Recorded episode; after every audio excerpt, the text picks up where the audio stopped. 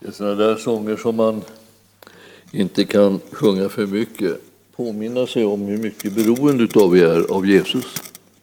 Han är det viktigaste som finns i vårt liv och eh, vi tillhör ju de som har hört talas om att han existerar och därför också har kunnat komma och eh, eh, ge vårt liv till honom. Och det där är, det, det är viktiga ting. Jag ska den här kvällen tala om folk som har gett sitt liv för Herren men eh, eh, man kan säga att eh, vi tror ibland liksom att vi är som radikala eh, och så brinnande och vi vågar stå för tron och allt möjligt så här. Men det har ju folk vågat förr. Och, eh, eh, och ibland så har de vågat det så till den milda grad så att man känner sig som en, liksom en liten blek skugga i förhållande till vad de lyckades liksom hänge sig till Herren. Alltså, eh, de greps i sina hjärtan och de, de betalade priset för att följa Jesus. Och, och ibland så var det så att det kostade dem livet. Och, och nu är det ju inte liksom något mål i sig, bara liksom att, att vilja dö. Men, men, men det är ibland så att eh, det kan, det kan krävas att man eh, ger sitt liv för honom som eh, har gett sitt liv för oss. Det, liksom, eh, det, blir inte riktigt så här att man, det är inte någonting som man sträcker sig efter som man önskar utan det är någonting som blir en, liksom en ofrånkomlig konsekvens eh, under vissa förhållanden och situationer. Nu håller vi på att tala lite grann om om vad kan vi kalla det för, missionshistoria, väckelsehistoria, eh, lite sånt här diverse. Och lite teologiskt. Och nu blir det eh, fortsatt eh, lite grann historieform så att säga. Men, men tro inte att människors liv som när de har gett, tagit sitt, sin vandring med Herren på allvar inte kommer att beröra den. Utan det är ofta så att man blir så, man blir så skakad av vilken hängivenhet och vilken kärlek och vilken överlåtelse som människor har haft för att följa Jesus på ett sätt som man, man kan känna liksom att var är de nu för tiden? Ja. Och då menar jag inte er utan jag menar mig. Det är ganska bra att mena sig själv eh, när det gäller sådana här saker. Alltså, hur är det? Liksom, finns det inte liksom eh, en, en större liksom entusiasm och, och glöd och iver att liksom följa Herren eh, i mitt liv än den som syns? Ja, förmodligen så finns det utrymme för eh, mognad och växt och utveckling i det här området och det finns det väl kanske för dig också. Du får väl pröva själv hur, hur du känner dig. Men när du, när du hör om de här människorna som har gått före och som egentligen skapat hela förutsättningen för att du och jag har fått höra om Jesus.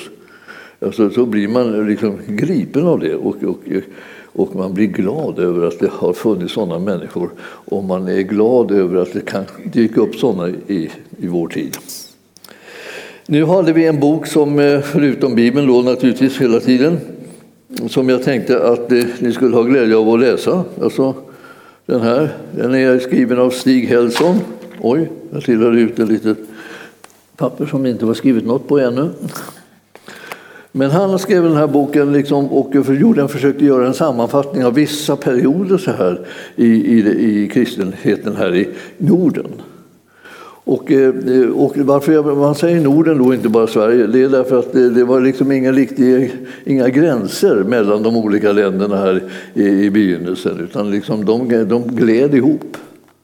Och i, om man tänkte för världen i Europa så här, så när man lärde känna eh, folk härifrån, här uppe i Skandinavien som vi säger nu, ja, då, då, då, då lärde man känna dem som en klump, en förskräcklig klump som var livsfarliga. Liksom, och man bara hoppades och bad att de aldrig skulle dyka upp i ens eget land. Eh, men det var ingen bra bön egentligen därför att just tack vare att de dök upp där så blev de så småningom också frälsta. Så att vi har folk som har blivit frälsta så att säga från, från den eh, östra sidan då, från Tyskland, eh, ja, eh, inte direkt i Ryssland, för där var vi ju liksom med själva liksom på något sätt och spred kristendomen, men, sen, men ända ner liksom till Bysans. alltså Konstantinopel och så. Där, där gick man ju ner och tänkte att man skulle röva allt som de hade där, eh, vikingarna på den där tiden. Men när de kom dit ner, då, då, då märkte de att det var liksom lite för stort. Va? De kom där med sin lilla båt förhållandevis va? och så skulle de försöka ta eh, Konstantinopel. Det var ju liksom en, en världsmetropol på den där sidan. Det var det stora östromerska riket, alltså bysantinska riket. Det var inte någonting som man bara gick in och, och tog ifrån dem allt. Utan, men det hade man tänkt då. Men eftersom det nu inte gick att ta ifrån dem allting så, så anmälde man sig och liksom skulle jobba där istället. Då, då. Så man blev sån här eh, väktare då. De skulle skydda själva eh, kungen och kejsaren i Konstantinopel. Och det, han tyckte det var jättebra att få dit vikingar. Alla andra var sådana där som hade partsinlagor, som hade egna ambitioner att ta makten och sådär. Så de, de hade han ingen nytta av. Man visste aldrig om de skulle hugga kniven i en. Eh, men de här vikingarna, de hade ingen plan på det. De skulle bara åka hem och, liksom, och eh, ha, ha bra betalt med sig hem. Så de, de var mycket tryggare att ha. Och så där har det ju varit på alla delar i, i världen, att man har fått liksom, eh, de här skyddsväktarna som man hade runt omkring sig som enskilda kungar och så. De, de var helst importerade någon annanstans ifrån som inte brydde sig om hur det var just där. För då, då slapp man liksom riskera att man fick en yxa i skallen eller, så där. Eh, eller, eller en kniv eller blev innebränd eller någonting. Utan de, de, hade, de ville liksom vakta den som de skulle betala deras lön. Och det här var då, och det var bra betalt då, då ur vikingarnas synpunkt. Och därför så, så gjorde de nytta där. Sen blev de ju påverkade av att de märkte att det var en, en religion där. Ni, ni, har ju alla sett på sistone att det finns sådana här eh, eh, händelser som är lite speciella. Man ska börja återigen använda Hagia Sofia, alltså den heliga vishetens kyrka, som, eh, som, är, som en en, en moské. Eh, och, eh, och det, där, eh, det där var ju var ju så här att när, när, när vi hade att göra med de, de första mötena där så var det inte, då, då, var det ju inte så att det, att det var en moské utan då var det en kyrka. Och, och när vikingarna var där nere så var det liksom så pass tid, tidigt så att man kan inte säga att liksom, islam hade spritt sig någonting och, och nämnvärt utan lite grann bara sådär. Men man, man slogs mera lokalt då. Och det här, är, det här med, med att, att det finns en sån här där stor kyrka som är från den där tiden och, och så som gör också det att det finns ibland vissa liksom, små inristningar här och där som påminner om att det har funnits nordmän som har varit i faggorna och skrivit ”Jag var här”, ni vet som folk gör ibland när de är ute på semester. Men de här var ute och krigade och då ville de ändå kanske nämna att de var här, så kanske de skrev sitt namn där. Ett eh, fornnordiskt namn. Så kunde man fatta att här, här hade det varit några vikingar och jobbat ett tag och sedan åkt hem. De, där stora, eh, de här stora eh, kyrkorna, eller vad ska jag säga, som, som romersk-katolska kyrkan och, och eh, grekisk-ortodoxa kyrkan, och så, de, de, de var ju en enda kyrka först. Då. Men sen när de, när de blev delade, alltså på, på början på 1000-talet, så, så var, var, det som att, att då, då blev det spänningar mellan dem. Och de utvecklades åt lite olika håll. Och det, det, här blev, de trodde lite olika om saker och ting. Och man kan säga, vad, hur kommer det sig? Ja, alltså, det var ju inte så jättemånga människor som, eh, som kunde läsa skrifterna. Alltså det där skolväsendet var ju inte precis utvecklat. Utan de som, de som kunde läsa, det var ju de som var i kyrkorna och var, jobbade för att bli präster eller eh, få en annan sån här eh, teologisk utbildning. Och de fick lära sig läsa. Och när de lärde sig läsa då, då, eh, så fick de läsa då speciella avsnitt och delar som man sen tolkade åt dem så att de fick reda på vad det betydde och vad det slog där. Och så blev det på det här viset liksom en speciell prägel på det som de fick i sig. Alltså de fick inte i sig bara så att de kunde sätta sig ner och kolla, är det verkligen så här? Kan jag titta efter i min bibel och så? Ni vet att vi hade från väckelserörelserna eh, på 1800-talet så var det så här, vad står det skrivet? Det var liksom den liksom, grejen som man sa alltid när man stötte på främmande läror och sådär. Var står det skrivet? Och kunde de inte få ur sig det, vad det stod skrivet, då spolade man bara det och sen var det inget mer med det. Sen tog man inte det på allvar. Därför att det enda som man kände att man hade anledning att lita på, det var Guds ord. Bibelordet alltså. Och du och jag eh, som eh, kanske har vuxit upp i den eh, situationen och mött den hela tiden, att det, att det var bibelord som man skulle lita på. Ibland är det så att man tror man tillhör en kyrka så tror man att man litar på bibelordet i den kyrkan därför att det, det har man gissat att det var så. Men det hjälper inte. Och jag vill säga till er det, läs Bibeln. Alltså det, nu kommer jag fram till den punkten. Läs Bibeln. Därför att det är inte säkert att det är som du tror där du är. Det, det, om det nu inte är det så är det bra att veta det. då. Så om man läser sin bibel så vet man liksom, är det verkligen så här som, som det står skrivet? Som man håller på och pratar om hela tiden. Kan det vara möjligt? Ja, alltså det, då och då, genom århundraden, så är det människor som upptäcker, nej, så där står det ju faktiskt inte alls. Jag kan läsa, jag kan titta själv, och jag tittar och jag märker att det står inte så som jag trodde att det stod och som folk säger att det står. Så då är det jättebra. Då, då kollar jag det och så märker jag, jaha, det här, det här måste jag antagligen kolla lite noggrannare. Eller, eller helt enkelt bara säga att det här låter jag bli och bry mig om. Därför att eh, så här står det inte i skriften. Och alla kristna har som ansvar för att titta efter vad det är som står skrivet. Och då blir en, en kristen som tar reda på vad det står skrivet, en sån person blir liksom ganska stabil i sin vandring med Herren. Det blir en helt annan sak att vandra med Herren när man vet vad det står skrivet och vet vad som inte står. Och då har det blivit olika typer av strömningar hela tiden. Och vi, vi ska ta och titta lite grann på det här hur det var ganska tidigt nu då. Därför att det var inte så här att man att man i århundrades århundrade ingenting ändrades, allting var likadant och det bara rullade på. Sedan den första, första tiden med Jerusalemförsamlingen eh, så, så var det liksom århundraden exakt detsamma. Utan det var så här att man, att man började liksom komma på saker och ting. Man började se olika ting. Och så börjar man märka att det här fanns det ju någonting som verkligen eh, skulle kunna eh, utmana mitt liv. Jag skulle behöva kunna leva helt annorlunda när jag följer Jesus än vad, vad, det, vad jag hade trott.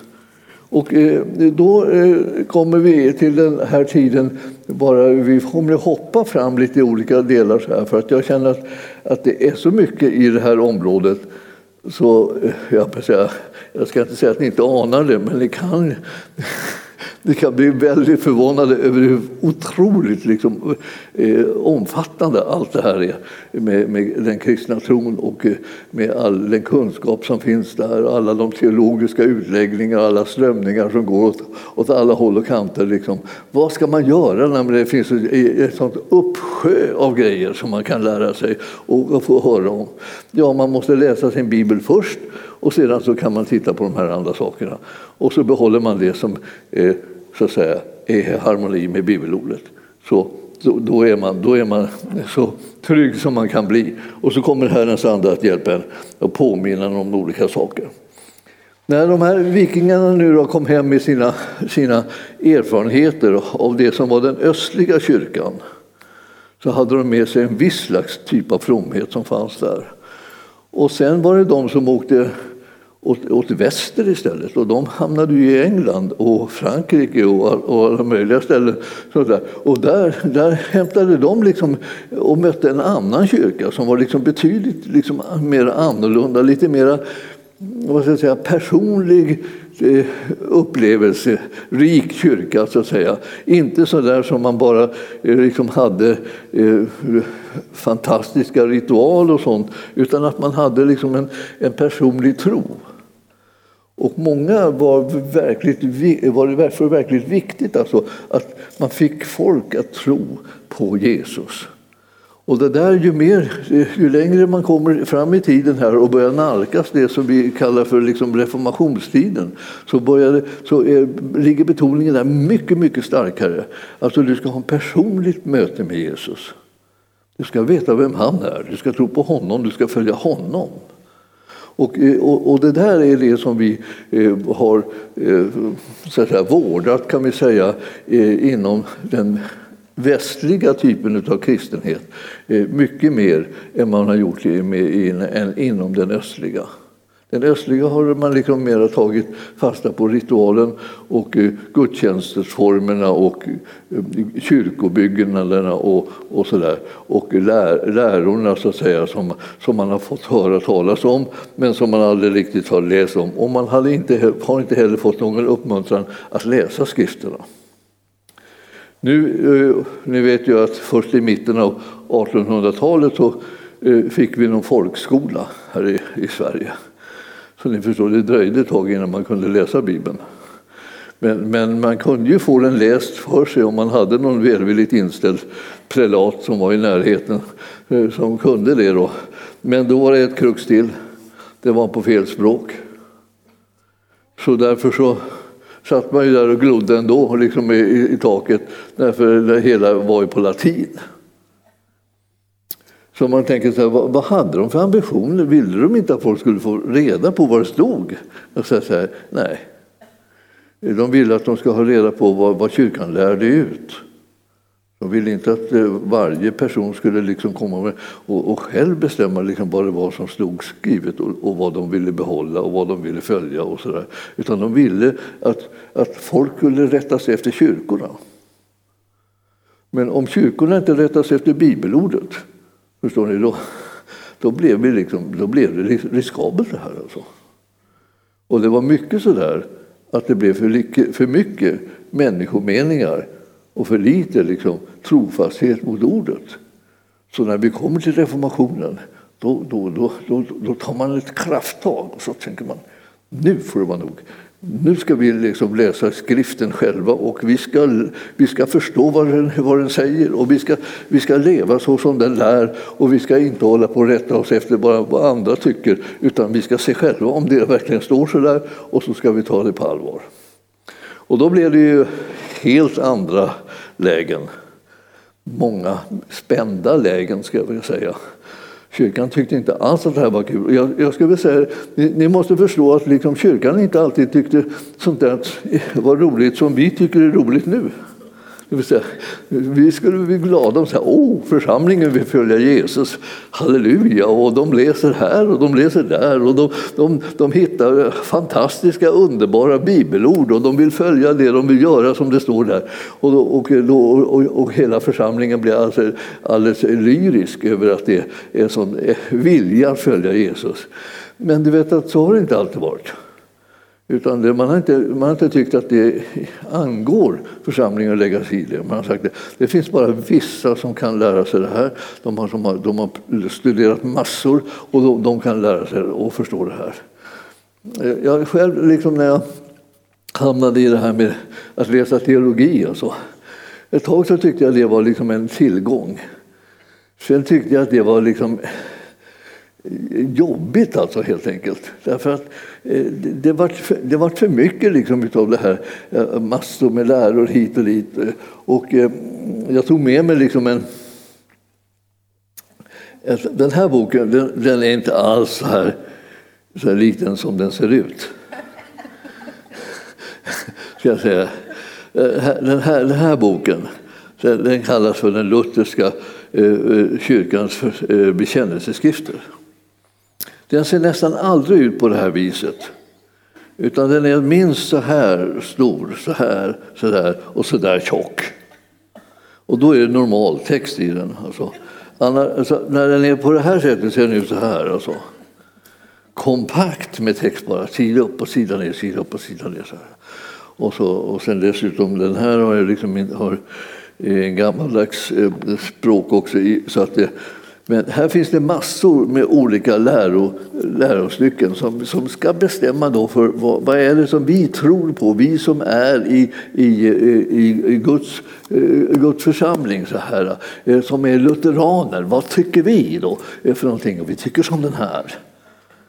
Ja, men det skulle jag vilja säga det. En bra lutheran tycker inte som den här nödvändigtvis utan mer som Bibeln då förstås. Men det här med att man tyckte alltså att det här, vi har tagit ut det viktigaste och nu lär vi ut det och det står i den här. Du behöver inte läsa den här boken. För det här är det som är de bästa bitarna. Ja. Tror de inte. Det här är, det här är, det här är jättemycket saker som är, är, är bra och jättemycket saker som är bara människomeningar. Det är blandat. Och du ska kolla om det stämmer med den där. Annars blir det här liksom äventyrligt. Farligt. Och mycket konstiga läror har uppkommit genom att man har, har liksom gått ifrån det som är Gudsordet till det som är människobedömningar och tolkningar istället. Och inte låtit folk kunna kontrollera vad det egentligen står skrivet i skriften. Så det här vill jag bara påminna er om, alltså att vi har, vi har ett ansvar så att säga, för att vi ska veta vad, som, vad skriften säger. Sen eh, eh, sådana där finns det mängder då i alla, alla olika samfund och grupper och kyrkor och allt har, har, har skrivit ihop sådana här luntor eh, som de säger så här är det. Så här lär, lär Bibeln. Och eh, eh, vi hade kommit så långt när vi pratade senast att vi hade kommit fram till att eh, det hade blivit hedendomen hade liksom eh, eh fått eh, på, på eh, skallen kan vi säga så till en milda grad att, att man fick stopp på den. Och, och kristendomen hade börjat få, få ett grepp och komma in i bland folket här i Norden. Och då menar jag liksom danskar och norrmän och eh, eh, ja, svenskar. Inte ännu finländare, det kom lite senare, men, men, men de blev så småningom tvångskristnade från Sverige. Det var ju sådana här saker också som man, som man hade för sig att det inte spelade någon roll liksom om, om man tvingade någon in i, in i kristen tro eller om de liksom verkligen trodde själva. För det så. Man kallar det liksom, man skulle gärna vilja ha, ha liksom eh, massdop alltså. Så därför så ville man gå till kungen först och fråga, kan inte du bestämma att ditt land ska bli kristet? Sen döper vi dem allihopa och så är de kristna. Ja, det var ju, det var ju väldigt dålig metod kan vi säga. Eh, för inte blir man så särdeles kristen bara för att någon tvingar en att, att bli döpt. Men, det, men det, det gjorde de i alla fall på det där viset då och då. Och, och man tyckte det gick undan då. Liksom kunde man ju, då kunde man liksom få ett helt land kristnat med en gång då, enligt den här modellen. Men det var inte det som var eh, modellen som man använde sig av när man ser i Bibeln. Utan där ser man hela tiden att det går liksom från, från mun till mun, så att säga. Och den ena till den andra och de talar med varandra och de, och de vittnar för varandra och de, och de ger prov på liksom hur man lever ett, ett kristet liv och, eh, och de vinner människor eh, som får tro i sitt hjärta och som älskar att få höra talas om Jesus och vill ta emot honom som sin frälsare och Herre. Det är det som vi allihopa så att säga, har fått möta den här typen av det. Men det kan hända att vi har det någonstans i bakgrunden att vi bara har, har blivit döpta utan att någon har frågat oss. Och det, sånt händer ju. Men man kan ju liksom ändra på det eh, på vägen och börja liksom säga så här, det här vill jag. Och jag vill gärna ta emot Jesus personligen från ett eget val och sedan på det, efter det låta döpa mig eh, och eh, sedan lära mig att följa Jesus. Ja. Och det är den ordningen som vi naturligt så att säga, finner i bibelordet. Men den andra var liksom, liksom mera så här, en sån här, det fanns ju snabba varianter och det är ibland så tycker människor att det är enklare att göra saker och ting snabbt. Man, kan man fråga alla till råds och, och om de verkligen blir frälsta, vill bli frälsta eller inte så tar det en evig tid. Och då, och då ville man inte det utan då ville man bara ta, ta hela ska, gruppen på en gång och så, och så där. Lyssna nu på er kung. Han säger låt döpa er och tro på vite Krist och då gjorde de det. Det blev, satt ju inte så djupt, men, det, men kanske så småningom att det började liksom växa upp när de fick reda på lite grann att det här var ganska fantastiskt fint. Va? Inte att det kom på det här sättet, men att äh, innehållet var ju fint. Ja, vi, vi, vi är hjärtligt glada över att vi är många som, av oss som har blivit, blivit barnlöpta är glada över att vi har fått lära känna Jesus också. Att det inte bara handlar om en, liksom en, en yttre handling så att säga. Och då hade man beskrivningar av allt sånt här, hur man skulle göra det. Och de ritualen som man då mötte på, de råkade nästan alla ut för i början. De gamla kyrkorna liksom hade kommit över från det här att det var en personlig fråga till att det blev ett ritual. Och eh, eh jag blev ju, så att säga, mötte ju kristendomen på flera sätt. Dels fanns den i familjen då. Men, men, men om den nu inte fanns i familjen så, så, så kunde man möta den sen i, i söndagsskolan. Då. Och då hade man ju så, när jag var liten så gick ju alla ungar i söndagsskolan. Eh, jag lade aldrig märke till att det var någon som inte gick. Eh, men, men det, det, var säkert så att det fanns ju sådana också. Men de flesta gick i söndagsskolan. Och när man gick i söndagsskolan, jag satt ju där ett helt år och väntade på att få vara med i söndagsskolan. För jag var för ung. Man måste vara tre innan man fick sitta med i första klassen. Så jag satt där och var två. Fick jag sitta vid en annan bänk vid sidan om så där, och mogna till. Och sen, och sen, sen så blev jag värdig att få vara med i första klass i söndagsskolan. Och då klev jag in där och så var jag där. Och då, eh, då började man, de berättade liksom om Jesus. Och, jag, och det satt ett jättedjupt eh, liksom, eh, vad ska jag säga, djupt liksom, märke, liksom, eller, eller, ordentlig, så att säga, brinnande bild så att säga, som var i mitt inre genom alla de här flanellograferna. Ni vet. Alltså man hade en slags bilder som man, var flera färger. Det var innan det fanns några Ja, man gick inte bio, på bio och man, man hade inga tv och man hade ingenting, liksom, kan man säga kort och gott. Eh, eh, jag hade min eh, mest äventyrliga stund på dagen med min farmor. För hon, hon kände Jesus och hon, hon tog, vi hade morgonbön. Och hon kom och hon sa kom nu Gunnar, ska, ska vi, nu ska vi ha morgonbön. Och så började hon läsa från Bibeln och berätta om Jesus. Och så berättade hon om hur, vad han gjorde för under och tecken ute i Kina. Och, sen, och, och allt var otroligt spännande. Alla rövaröverfall och alla, alla grejer som, som var på den här sidan. Och hur, hur Jesus räddade dem och änglavakt och grejer. Och sen, och sen, så, liksom, och sen var det dags för förbön då. Lång förbön. Ja, nu, är, nu vet jag inte hur pass lång den var. Den kändes lång. Jag var ju bara liten då, liksom, två, tre sådär. Jag började min, min andaktsliv då. då, då, då, nu ska jag lägga på knä här. Och så la hon sina händer på mig. Och så bad hon långa, långa böner. Alltså. jag kände, ska du inte sluta snart farmor? Sluta. Ja, det tyckte hon inte. Hon tyckte att jag behövde långa böner. Så hon hade förmodligen rätt. Alltså, det, men det, det kändes lite i längsta laget. Men det var, så, det var hon, hon, det var det som jag hade. Inte, jag hade inte någon underhållning liksom sådär egentligen, i, i sådana bemärkelser som finns nu hela tiden, dygnet runt.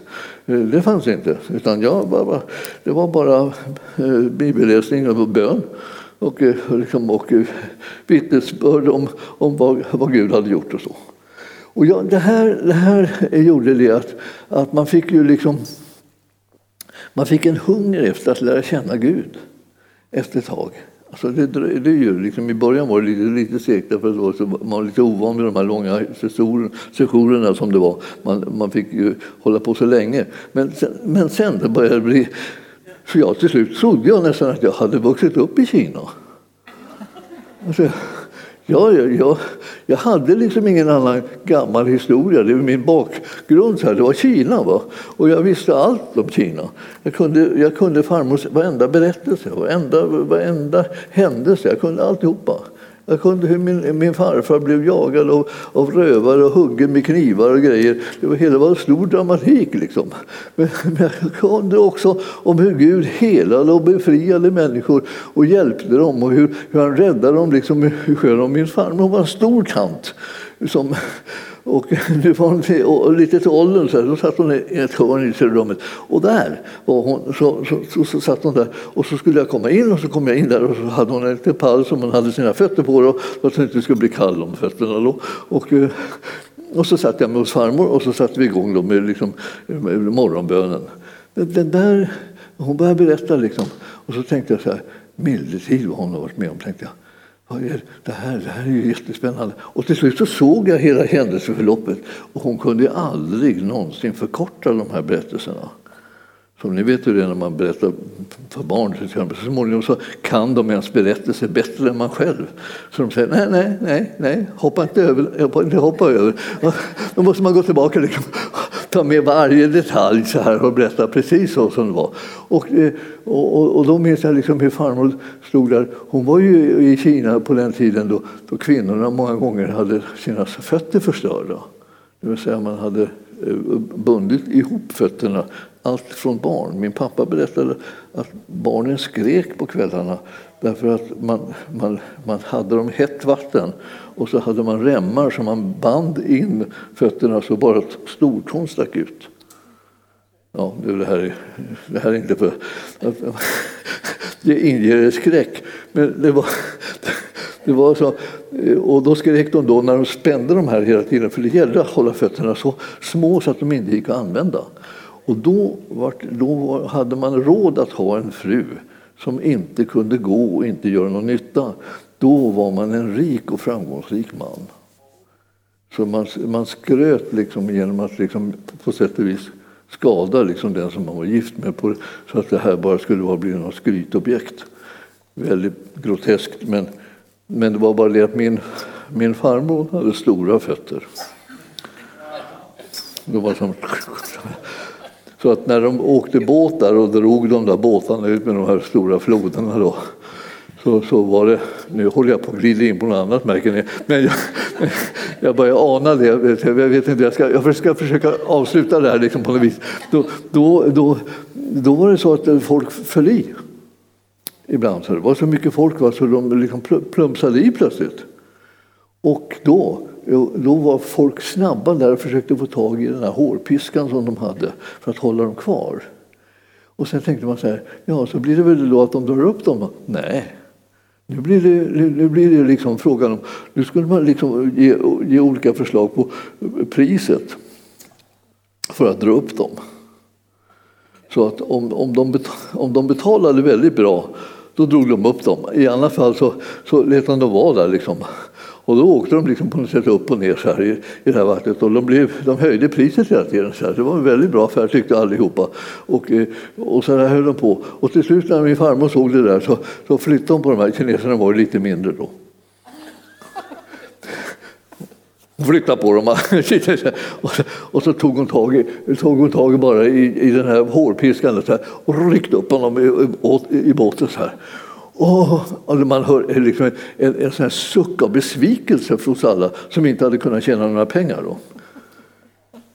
Och, de tittade, och de tittade på henne då, och så tittade de på hennes fötter. Då, och så tänkte de, vad är det för en människa? Vad är det här för en jätte med så här hemska fötter? Och stora fötter. Liksom så här. Kan bara rycka upp vem som helst i båten så här utan att vingla omkull.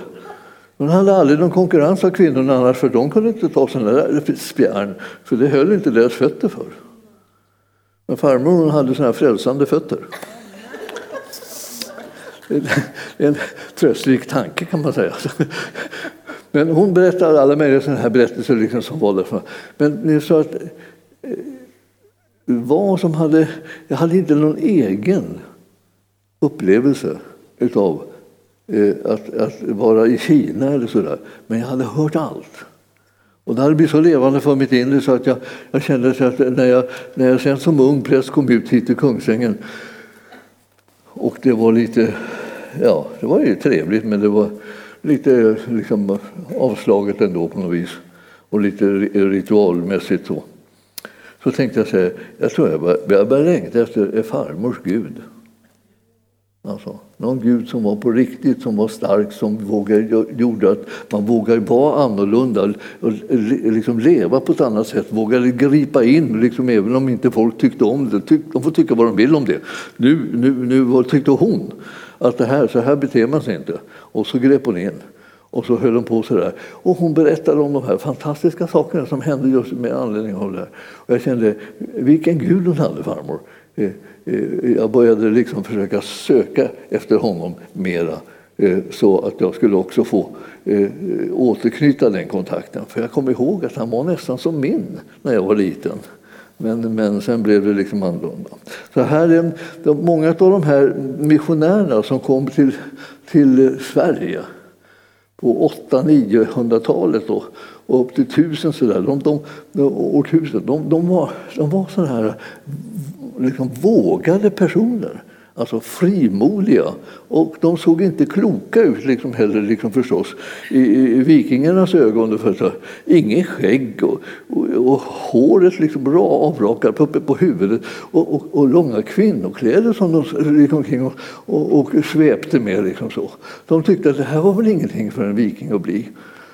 Som om de tänkte, ska man, tar man emot deras lära då blir man som dem. Det tyckte de var otroligt eh, pinsamt. Men så gjorde de under och tecken. Alltså, de bad för sjuka och de blev friska. De kastade ut onda andar. Och de bad om beskydd och de mest mirakulösa liksom, händelser eh, hände i deras liv och för de människor som var kopplade ihop med dem på olika sätt. Och det här gjorde att, alltså, att eh, de blev intresserade. Och när de började åka till öst eller väst så började de möta sådana kristna som hade varit länge liksom i tron och de har sett vilka samhällen som byggdes upp och vilka, vilka kyrkor de byggde och vilka, vilka, vilka, vilka ceremonier de hade och vilka, vilka, vilka mm, arméer de hade. Och det, allting var bara imponerande. Det är ungefär som vi tänkte om Amerika först. Oh, Amerika tänkte vi så här. Det var stort och starkt och rikt och allt vad det var för någonting. Eh, man såg bara liksom den biten först. Men sen behövde man ju se resten också. Det fanns ju människor som behövde lära känna Gud överallt. Och om man inte hade lärt känna Gud så var man så småningom eh, klen och ömkansvärd. Alltså. Och man behövde hitta honom som är, kunde rädda en. Den enda som kunde frälsa, den enda som kunde förändra ens liv och som kunde se till att liksom inte allting gick åt skogen eh, bara för att man själv inte var tillräckligt stark utan man hade en kontakt med en Gud som var starkare än allting annat och som älskade människor. Och det är honom som vi känner. Så därför så, ju mer vi lär känna honom desto frimodigare blir vi, liksom, desto tryggare blir vi i livet också. Nu, eh, nu, ska jag, nu kommer jag tillbaka till den här, eh, den här kyrkohistorien. Det här var ju också kyrkohistoria, det kallas för missionshistoria. Ja. Men, men, men, men kyrkohistorien alltså, som vi hade då, den var, när Ansgar hade, pratade vi om senast, när han kom till Sverige, då var ju väldigt, alltså, han väldigt modigt av honom att komma. Eh, och, eh, och eh, han, han fick igång i alla fall så att säga att de började bygga, de byggde, byggde en kyrka där och han fick några anhängare som var med. Men sen så blev han ju erbjuden en ärkebiskopsstol där i, i Hamburg. Bremen och då tog han den. Så flyttade han då tillbaka då till Tyskland. Och, och, och så sjönk det hela ganska mycket tillbaka Eh, det arbete som han hade gjort. Men i gengäld så kom det folk från väster, från England. Och där hade ju vikingarna varit och härjat. Och en del hade blivit frälsta på kuppen, så när de kom tillbaka så, så var det de som var missionärerna. Alltså de var utkända från de kyrkor som var där för att de skulle predika om Jesus liksom i sitt hemland. Och här, eh, här fick vi, fick vi då tag i en del riktigt starka personligheter. Alltså. En, en hette Sigfrid, han var Han var någonting alldeles i hästväg. Han vågade stå och predika liksom, så det dånade om det liksom, i, rakt i, liksom, i ansiktet på det mest eh, liksom, rasande vikingahord liksom, som avskydde vad han, skulle, vad han sa och vad han höll på och eh, grej, gjorde för någonting. Och han, de tyckte att han, han borde bara packa och sticka hem. Eh, och, eh, eh, han hade med sig medarbetare och, och, som var lite släktingar. Och, så. och ni kanske har hört om dem som heter Unaman, Sunaman och Vinaman. Har ni hört om dem? Det var, det var tre stycken. De, de, blev, de blev halshuggna. Och liksom hade slängt, de slängde dem i en tunna. Så huvudena var en tunna. Så att han hittade den här de här huvudena i den här tunnan. Då, då. Så, och släkten liksom hade blivit nedkapad. Och han själv liksom, han tänkte, ja, ja nu åker jag hem. Nej, det gjorde han, tänkte han inte. Han tänkte, nu tänkte han, nu, nu ska jag predika för dem så att det, så det bara ryker om det. Och, och han predikade för dem så att till slut så blev de fullständigt rasande, hela, hela, hela gänget där som var eh, samlade. Och det var mängder med folk som kom och, och lyssnade på honom därför att han var så otroligt eh, så modig, va, kan vi säga. Och det tyckte de ju var någonting ändå. Eh, så. Men sen så efter ett tag när han sa, när han sa allt som de inte ville höra så, så, så, så eh, blev de rasande bara. Och, eh, och så var hans öde beseglat. Så det hela tog liksom, det, många där kom dit, gav sitt liv och, eh, och sen måste komma nya. Och det här kan man säga, det här, så här ser missionshistoria ut när den är så att säga, i sin bästa form. Alltså, alltså vill säga, man, man backar inte utan man, man lägger ner sitt liv för att evangeliet ska gå ut. Och eh, så många människor har gjort det här och, eh, eh, genom tiderna. Och ofta är det som man till och med räknar det som en, en, en, en fördel liksom, eller liksom en nödvändig satsning för att man ska kunna nå ett land. Alltså, hur ska vi, det var det som man frågade sig när Ansgar kom. Hur ska man kunna nå ett land som är så annorlunda som vikingalandet? Alltså? Hur ska man kunna nå det? De, de, de tycker inte ett dugg som som de missionärer som kom tyckte. Inte ett dugg. De ville inte höra talas om det. De ville höra talas om Tor, och Oden och Frej och det var bara njutningslystnad och slagsmål och härjande hela tiden. Och det slutade med att de hamnade så småningom liksom i, i, i Valhall och åt gris eh, varenda dag. Samma gris. Så, grisen piggnade ju till så att den, den blev levande nästa dag, så var den där igen då. Och så slaktade de den grisen så hade de jättefest. Och så drack de och sedan så eh, slogs de och sen var, eh, och om någon slöp så var, vaknade alla till igen och sen var det nästa dag samma sak, samma fest igen. De tyckte det var det härligaste liv som man kunde tänka sig. Det var ganska långt ifrån det här kristenlivet som vi höll på, kommer med. vill, du, vill, du, vill du bli frälst? Bli en stillsam, fridsam person Nej, det ville de inte. Så det här var, det här var liksom en väldig, väldig utmaning att kunna få påverka sådana människor med, med, med evangelium. Men eh, det fanns någonting med det där, alltså under och tecken saknade de inte. Och det man, när man har studerat det där och när man har tänkt på de här sakerna, hur kunde, i all världen kunde det hända att man kunde få ut evangeliet till en sån här folkgrupp? Som hade helt andra tankar och helt andra ideal. Jo, det fanns någonting mer. De var nämligen sjuka. Och de kände en herre som kunde hela de sjuka. Missionärerna alltså. Och de var också plågade av onda andar. Och missionärer kände någon som kunde kasta ut onda andar. Och än idag då, när de var där.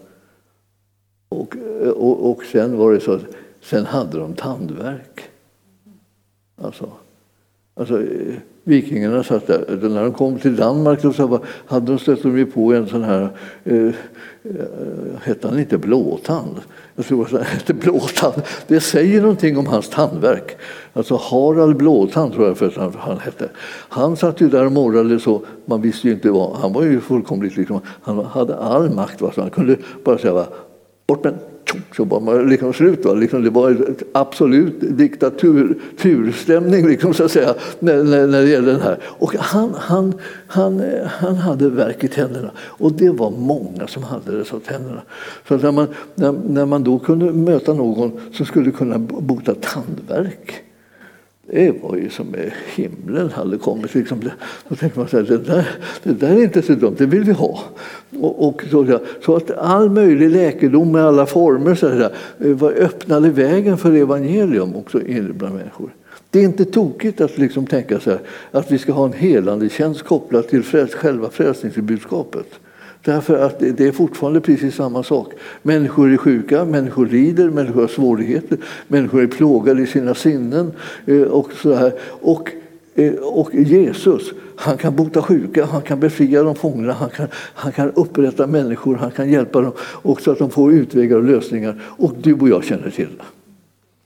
Så att det, här, det, här var, det här var väldigt, väldigt, väldigt starka så att säga, redskap som de första missionärerna hade för att de skulle kunna nå ut med evangeliet. Annars kan man inte riktigt förklara hur kommer det sig att de inte slog ihjäl dem en gång bara. De var bara, bara konstiga kan man säga, om man tar bort det här. Men när de började märka liksom att det fanns kraft av ett annat slag, men som de också behövde, Eh, så eh, öppnade sig liksom, eh, deras hjärtan och, och de blev intresserade av hur kommer det här sig. Och vi, vi har då de här som vill, ville göra sådana här insatser för, för andra och, och hjälpa dem med all den nöd som fanns där. Så ja, Harald Blåtand han, han var nog tacksam att han fick en liten kontakt där. Jag har inte hört hur liksom hans tandverk avlöpte men jag förstod att den måste ha varit häftig när den liksom började, började få namn efter att man är alldeles blå i munnen. Då vill man inte byta med honom kan man säga. Ni förstår att det här, det här, är, eh, det här, det här livet som, som, eh, som de stötte på här i, i norr då, och det, det, det, det, var ett, det var ett ganska eh, hemskt liv och jobbigt liv på många sätt. Och mycket lidande, mycket nöd och mycket svårigheter. Och eh, det var, när jag håller på att titta på det här lite grann så tänkte jag så här, ja, ja, eh, det var en som kom på hur man skulle kunna kanske få stopp på det här med hedendomen eh, i, här i Norden. Och i Sverige då i all synnerhet så var det en, en, en kung som småningom dök upp efter alla kungar som bara ville blota och blota. Man hade ju i Uppsala ett stort tempel där man, där man dödade människor och, eh, liksom, och eh, strök in både sig själva och andra med, i blod. Och, och allting var så, de tyckte det var så härligt med mycket blod och mycket, mycket slagsmål och sånt. Och det här, nu var där i Uppsala då, det stora templet och där de här avgudadyrkarna, liksom Tororden och Frej och så, var, var avbildade. Och då när de, när de eh, kom dit och såg det här, vi har ju folk som har varit, så att säga, eh, varit vittnen till det och besökt det här templet. Då. Men då var, det, då var det en av de här kungarna som, eh, som hade blivit kristen som var väldigt, väldigt frimodig. Och eh, han hette Inge. Man ska säga, det, det, betyder, det betyder inte ingen, utan det betyder det var, det var Inge, alltså han var, det var ett vanligt fornordiskt namn. Så här, Inge. Eh, och, eh, och han, han tänkte så här, här kan man ju faktiskt inte låta någonting vara kvar om man tror att det ska gå bort. Om man vill liksom ha, ha, bort hela, hela kulten här och hela de här bloten och allt det här dödandet av folk och djur och allting. Man hängde människor upp i träden och, avrättade dem. Liksom och, och, och man, det var riktigt liksom, värsta liksom, vålds eh, för att säga, religionen. Och, eh, och då kom den här ingen på att Jag tror att vi får ta ett ordentligt grepp på det här och helt enkelt eh, ta bort hela templet. Så de eh, eh, slöt sig samman och beslutade sig för att vad de ska göra är att de ska eh, rasera hela templet och bränna upp Ruppos upp så det fanns ingenting kvar. Och när den gärningen var gjord så var det som om att äntligen, säga. Och det här var alltså, Anska kom 830 till Sverige. Men, men alltså, alltså 1184, eller var det 87? Ja, någonting av det där var det. Så eh, tog man och raderade bort hela templet i Uppsala. Och från den stunden så har Sverige börjat räknas inom kristenheten, om vi säger. Romersk-katolska kyrkan har inte så stora krav på det här. Men de, de tänkte att inom, inom kristenheten så börjar Sverige räknas som ett kristet land. Därför nu fanns det inte någon, någon fäste längre för den här eh, eh, hedendomen. Nu finns ju faktiskt festen fortfarande och för inte så många år sedan när jag var, när jag var präst här så kom, var det en del frikyrkopastorer som ville komma hit och bedja mot alla möjliga olika okulta företeelser som fanns i, i bygden. Och det finns en del sådana här speciella liksom, eh, ringar och, och offerplatser eh, här och där inom den här kommunen. Eh, så vi var där och bad och bröt det inflytandet så att vi skulle kunna få ha möjlighet att kunna få, få kristendomen att komma i en allt kraftfullare form och beröra människorna som bor här i den här trakten. Ja, vi, vi, vi, vi längtar fortfarande efter det att det ska liksom kunna ske i större utsträckning. Men det var, det var de, här, de här faktorerna. Liksom. Man hade gjort en inventering. Och då, då kanske ni har mött, om ni har gått omkring lite grann här, nu, eh, om ni är bosatta i den här kommunen så har ni märkt att det, om man kommer till Stäket så finns det där eh, en ruin, en jättestor ruin på, eh, på, på Stäketön. Eh, och den, den där ruinen den, den, eh, den är efter ärkebiskopens eh, borg. För att på, på, på alltså i, någonstans i, vad ska vi säga, 14 1500-talet så hade man fått till liksom eh, eh, ärkebiskopar som var mera världsliga. Om vi säger. De var någon slags herremän som, som hade trupper och sånt. Och de hade fått särskilda tillstånd att ha trupper för att genom det liksom, eh, hålla, hålla mänskligheten och, som bodde här i, i schack och också kunna skydda de städer som låg längre upp. Och det är ju där man åker upp, så att säga, när man åker upp till Sigtuna och sen upp till Uppsala. Som, eh, så om ni har varit jag, jag hade en kanot en gång i tiden här då, när jag kom ut som ung präst. Jag hade inte så mycket att göra då, det var ingen som kände mig. Så då paddlade jag lite grann och cyklade. Och då, då paddlade jag bland annat upp, där, eh, upp för den här eh, vattenleden som går ända mot Uppsala. Det var en, en ganska lång väg då, som man kan säga. Men, men ni förstår att, att den där, det, var, det här var som ett lås. Så att man kunde inte komma lite upp. Och det var ju så att det var inte Stockholm som var liksom det, det, det, det riktiga viktigaste eh, stället utan det som viktigaste stället var egentligen Uppsala. Det var där, eh, där kungarna eh, valdes och, och, och eh, introducerades i sin tjänst. Så, man, så att man, man hade stora liksom, pampiga gudstjänster för att liksom, sätta in nya kungar i, i konungariket Sverige då, då, på den där tiden. Och det här, det här, hade, eh, det här var ju så som eh, istället för att ha en väldigt andliga strukturer så här, som skulle hjälpa folket här så fick man ytterligare maktfaktorer. Alltså, även kyrklig, kyrkans män så att säga, blev sådana som hade rent uh, samma typ av makt som kungen egentligen hade fast de var hans, hans redskap.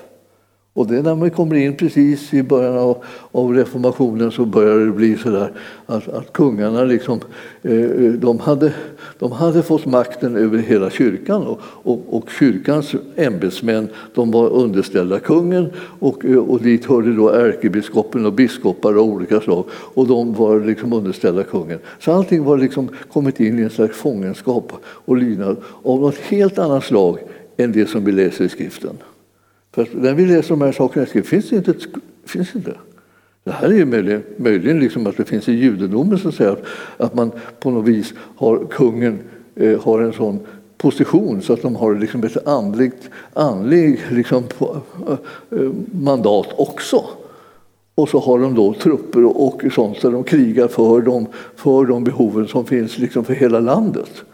Men, men, men i kristendomen så kör vi inte liksom riktigt med den varianten är det meningen i alla fall.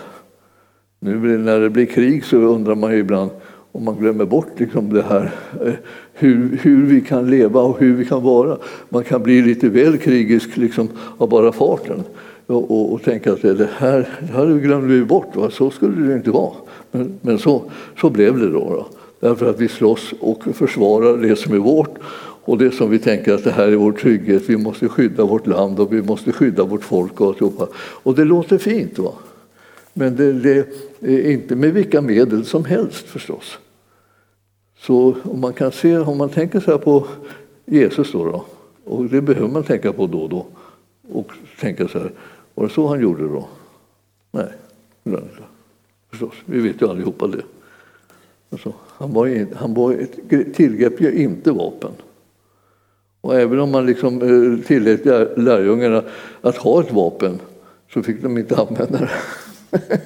det var Sibelius som skulle använda det. Utan bara, liksom, de hade det liksom bara som... Det är nästan ungefär som att man, man har möjligheter att synda, men man ska inte synda. Vi har en fri vilja alltså. Det går ju, det, det går ju att synda, det har ni märkt allihopa. Men, men man ska inte synda. Så det, det, det, det, är så. Och, och, och, det går ju att ha ett vapen, men man ska inte använda det för att skada människor med. Vad ska man då ha det till? Ja, det kan man fråga sig. Man kan ju lika strunta i det där vapnet. Ja, det, det, är bra idé. det är en bra idé. För att det här, vi, vi, vi är kallade att leva som Jesus i den här världen. Vi ska bli lika honom. Och det hör inte till liksom de enklaste utmaningarna som man har fått här i livet. Men man kan säga han är den som vi vill likna och det är som han är som vi vill vara. Jag ska nämna en, en person till innan jag liksom avslutar det här, den här kvällen. Det, det, det tog ju, jag kom inte så långt som jag hade tänkt kan man säga.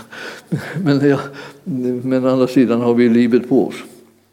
Så att, eh, jag, jag, eh, det, det fanns på 1200-talet, om jag backar tillbaka lite grann, liksom en, en, en man som kom att betyda ganska mycket för liksom själva eh, bildandet av den här staten Sverige. Eh, och, och det har ni kanske, om ni har, om ni har eh, sett de här filmerna om, om Arn Eh, så finns det lite grann om forntidens liksom, eh, förhållanden. Eller om ni har läst böckerna som om, om, om Arn och den tiden som var efter det att Arn hade, hade kommit tillbaka till, till vårt land. Han var ju så här riddare då. Eh, och, och så återvände han till Sverige med livet i behåll och så byggde han upp sin, liksom sin bygd, bygd och sådär.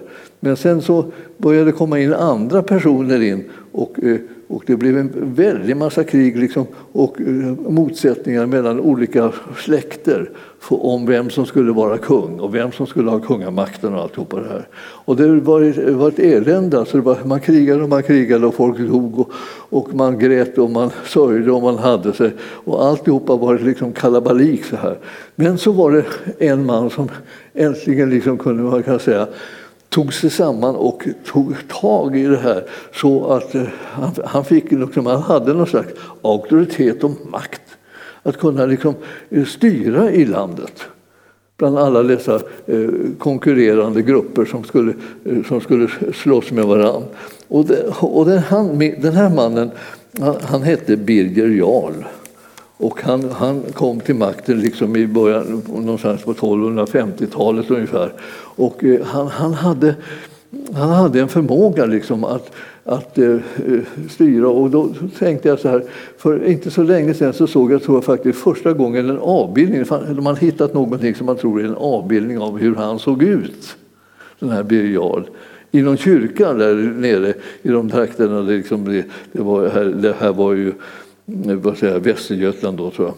Så, och, eh, han hade en otroligt fyrkantig huvud här med en jättekraftfull käke som, som, som liksom stod ut där. Han var, liksom en, han var som en sån här som man, man tänkte så här, aj, aj, aj. Man, man, man, aktar sig. man aktar sig. Och han, han styr, styrde i landet och sen efter ett tag så blev hans son eh, eh kung, hette Valdemar. Och, eh, och, eh, och, han blev kung i, i hela Sverige alltså. Och den här att bli kung i hela Sverige, liksom, det var, så hade det inte varit förut. Förut hade man varit kungar i Sörmland, eller i Västergötland, eller Östergötland eller i Småland. Eller, eller, olika små delar liksom, av landet var man kung i. Men nu, nu hade det börjat bli så att man blir kung i, i hela allt detta, om vi säger så, alltihopa. Och, eh, och när, man, när man började bli det så började det bli också så att man började nalkas den där tiden då, då man letade efter liksom, eh, konkurrensen. Så här, vilken släkt skulle nu ta makten i det här landet? Då? Och det, det innebar också att man fick både den andliga och, liksom, och, och den världsliga makten. Så att den som hade den världsliga makten kunde insätta biskopar och, och, och präster och liksom hit och dit och, och bestämma vem som skulle eh, styra för övrigt i kyrkan också. Så att, eh, om ni tänker nu så här att vad lever vi då i för, för himmelsk till, tillvaro? Där, där, där det inte är så att kungen kommer in och bestämmer vem som ska bestämma i kyrkan eller, eller i, i, livet här. Eller att ni liksom har, om ni har märkt det så, så, eh, så bestämmer ni ganska mycket själva också vad ni vill göra, var ni vill vara liksom, och med vilka ni vill vara och, och, och, så där, och, och, hur ni vill bete er och hur ni ska göra när ni ska, när ni ska nalkas Gud och, och vad, vad ni tänker på. Ni måste inte gå. Eh, eh, ikväll så har ni kommit hit frivilligt. Eller de flesta har kommit hit frivilligt. Alltså, det, det, och, och, det betyder liksom, det är en stor förmån att få komma någonstans frivilligt. Eh, och inte var tvungen att gå. För förut hade man ju liksom särskild eh, kyrkoplikt. Och den här, det var det jag skulle säga om Birger han, han fattade några utomordentligt bra beslut och som berör, liksom, i all synnerhet liksom, berör kvinnor. Och, och, jag ska se om jag hittar, hittar det där. Det var, det, jag kan ju väl kanske höfta lite grann också bara och chansa på att, att, jag, att jag kommer ihåg det. Men jag Ska se om det var... Eh, där har vi det, ja. Birger han, han förbättrade eh, kvinnornas arvsrätt. Det, det gjorde han eh, alltså 1250 efter Kristus. 1250. Då gav han kvinnorna... Eh, då hade det blivit en uppräkning så att säga, från ingenting till eh, eh, hälften av vad männen fick i arv. Så som man hade arvsrätt så, så, så kunde man få hälften mot vad, vad de män som ärvde fick. Och det var första liksom, det steget. Alltså. Sen, sen eh, hade, så han, startade han och, och eh, eh, eh, bestämde att vi skulle ha lagar som gällde hemfriden. Det vill säga man skulle liksom inte kunna liksom kränkas och liksom våldsföra sig på folk i hemmen. Sen hade man kvinnofrid.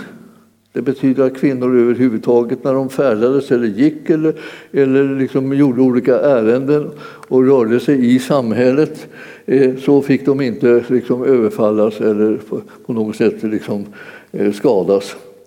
Man hade kyrkofrid. När de var på väg till kyrkan fick man inte bråka med dem, liksom, eller när de gick hem fick de inte heller bråka med dem.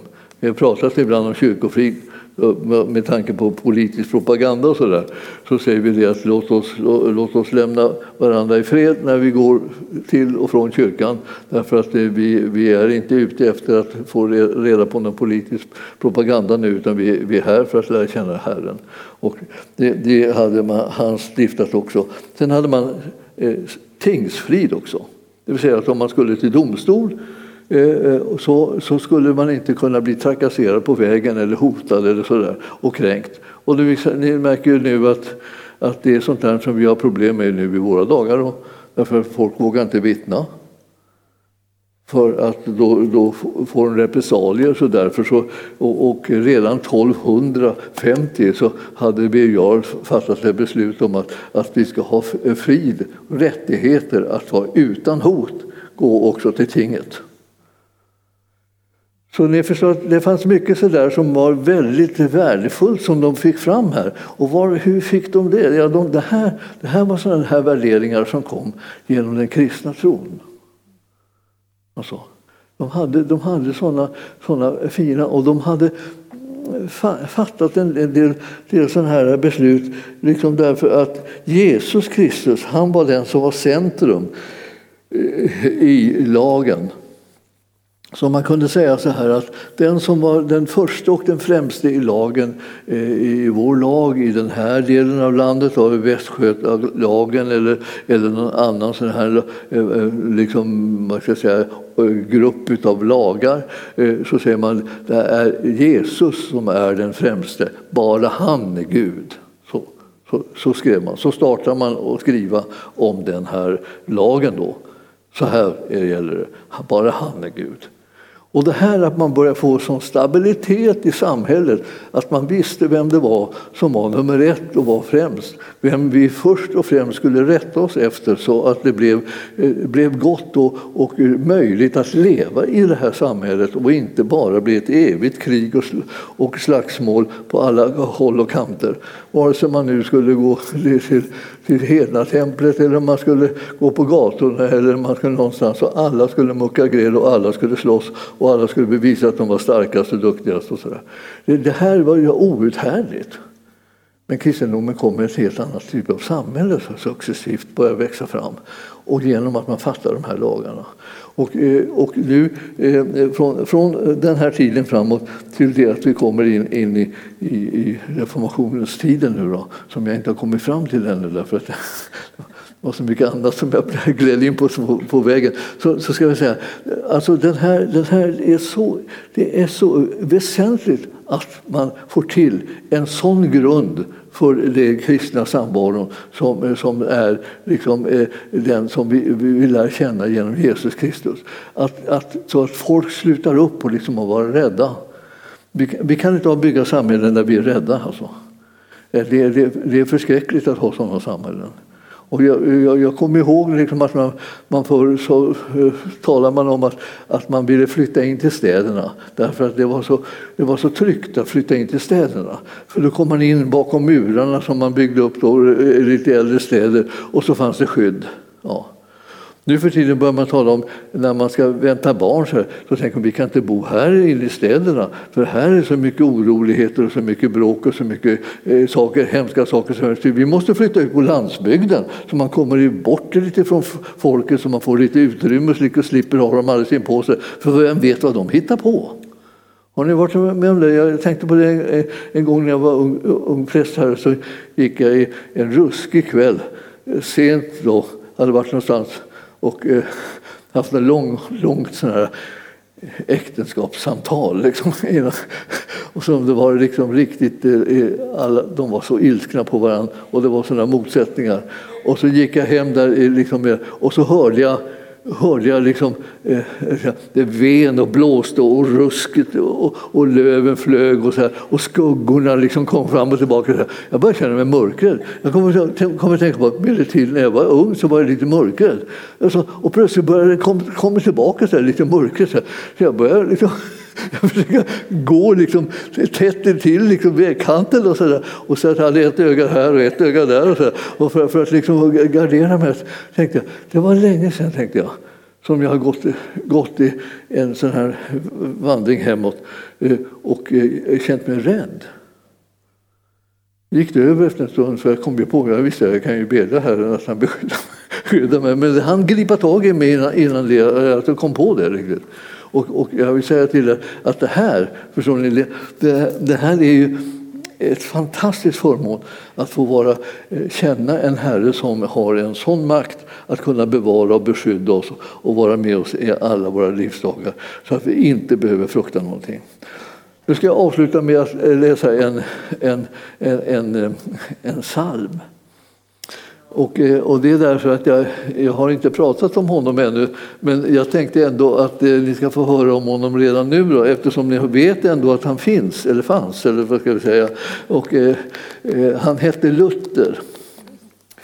Och han är liksom den som var den stora hjälten när det gällde att åstadkomma en reformationstid. Liksom. Vågade ställa sig upp mot hela den här enorma eh, katolska kyrkan med alla dess olika beslut och alla dess eh, liksom, eh, makt och inflytande som, som det hade över människor.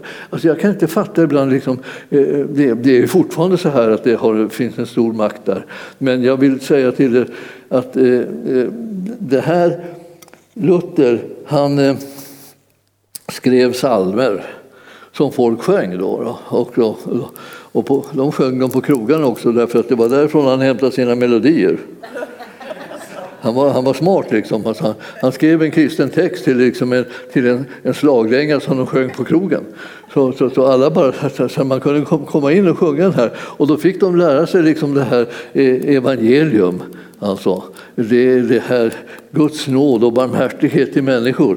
Också. Och det här är en av de mest världsberömda. Och den som har gjort översättningen av den här, det är en av eh, vårt, vårt eh, lands största och mest viktiga man också när det gäller det andliga livet och reformationen. Och det är Olaus Petri. Olaus Petri, han var den som vågade eh, liksom resa sig upp och eh, driva det här med reformationen. Stundtals också mot Gustav Vasa. Vilket, han var inte vilken, vilken liksom, liten lammunge som helst. Nåväl, så här går den. Vår Gud är oss en väldig borg. Han är vårt vapen trygga. På honom i all nöd och sorg vårt hopp vi vilja bygga. Mörkrets förste stiger ner, hotande och vred. Han röstar sig för visst med våld och argan list. Likväl vi oss ej frukte. Vår egen kraft ej hjälpa kan, vi vore snart förströdda. Men med oss står den rätte man, vi stå av honom stödda. Frågar du vad namn han bär, Jesus Kristet är, han är den Herren Gud som klädd i segerskrud sin tron för evigt grundat. Och vore världen än så stor och full av mörkrets härar dock när bland oss Herren bor platt intet oss förfärar. Världens förste är nu dömd och hans kraft är tömd. Han på ett huvud, huvud, huvudhår Eh, eh, på ett huvudhår och skada ej, för, ej förmår. Ett ord kan honom fälla. Härligt. Guds ord och löfte eh, ska bestå och vi det i hjärtat bäre. För himmel, ej för jord vi gå, till strids och glada äre. Ära vare väl, ära alltid väl till mots, fast vi vågar gods och ära liv och allt ske blott som Gud befallt, Guds rike vi behåller. Här kan man säga en liten stridspsalm, inte liten, som har sjungits i de här nordiska länderna så, och, eh, och, eh, bland alla lutheraner kan man säga och även andra ute i världen då man proklamerar att det är så att han som vi är med, han är den som har vunnit segern. Vi har ingen anledning att gå i den här världen och vara rädda. Vi har en anledning att vara frimodiga och trygga så att vi kan göra det som är Guds vilja, vad helst han säger till oss. Så det, här liksom, det finns en del psalmer som är liksom värda att läsa. Lite knepiga att läsa för mig så där, liksom ibland så här, när, när de börjar bli lite ovanliga former på verben eller så. så men, men, men ni förstår att, att eh, eh det, är, det är pärlor Alltså, och de hjälpte människor att få tag i innehållet i evangelium. Alltså, de, man, fick, man fick sjunga in det helt enkelt. Och jag tycker att det är fortfarande så att vi försöker sjunga in evangeliet på, i många stycken. Och vi, vi kommer att se om vi kan, vi kan komma in eh, lite mer i reformationen. Eh, till nästa tillfälle som vi har så, så hoppas jag att eh, ni ska få ett lystmete av att höra talas om vem Olaus Petri var. För han var verkligen en hjälte eh, av stora mått och jag hoppas att ni ska gilla honom skarpt.